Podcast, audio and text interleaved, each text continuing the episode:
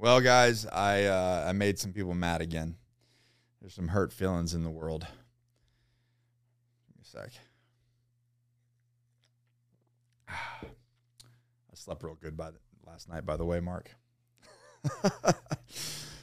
so I threw this post up, and you can see it here. Don't be the guy carrying the shoes.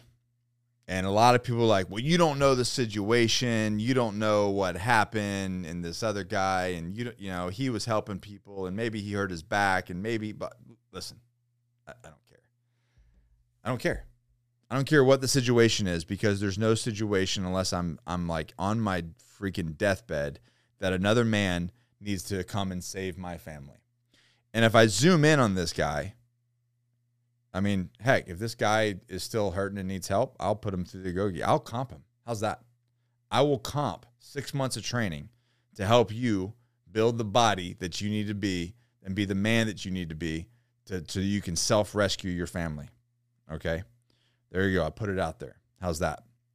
Um, but there's there's just in no world that I'm ever to allow myself to be the man that is carrying the shoes and the bags while somebody, some other man who obviously trains, who obviously has put his discipline, has some discipline and, and built his body and been able to, um, you know, carry another human being to safety, while this other person took the easy route obviously ate more, doesn't train, okay?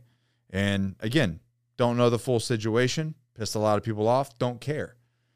Because when if I remove all that all the the story and I just take a look at the picture, there's a guy who is undisciplined, has taken the easy route, okay?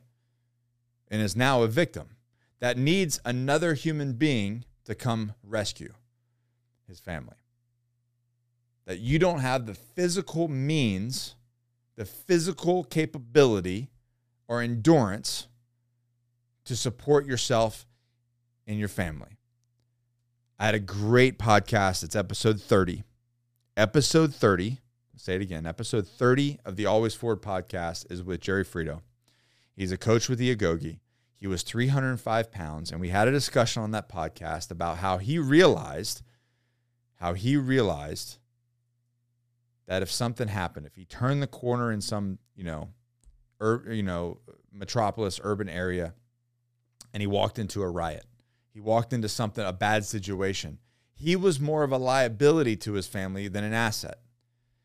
If his wife and kids, if he's there with his wife and kids and some shit goes sideways, he would tell them to basically run on their own because he would be holding them back. So, as my good friend and business partner, uh, Josh Hansberger says, go look in the mirror. Time for that self mirror check. Look in the mirror. You don't have to talk to me about it. You don't talk to anybody about it. Go look in the mirror and talk to yourself about it. Are you that individual? Are you an asset to your family? Or are you going to be a liability? When the shit hits the fan, are you going to be able to step up to the plate and be the man that they need? Or have you been living the soft life? Have you been taking the easy road? And if God forbid, and I do mean that, God forbid, something bad happens,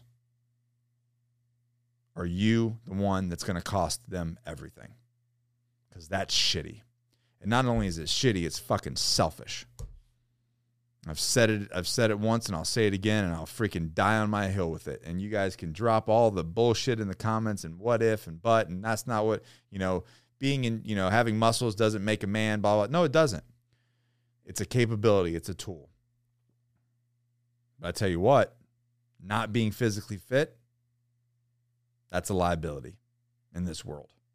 This is the world that we're living in, ladies and gentlemen. So get your shit squared away and don't be the guy carrying the fucking shoes.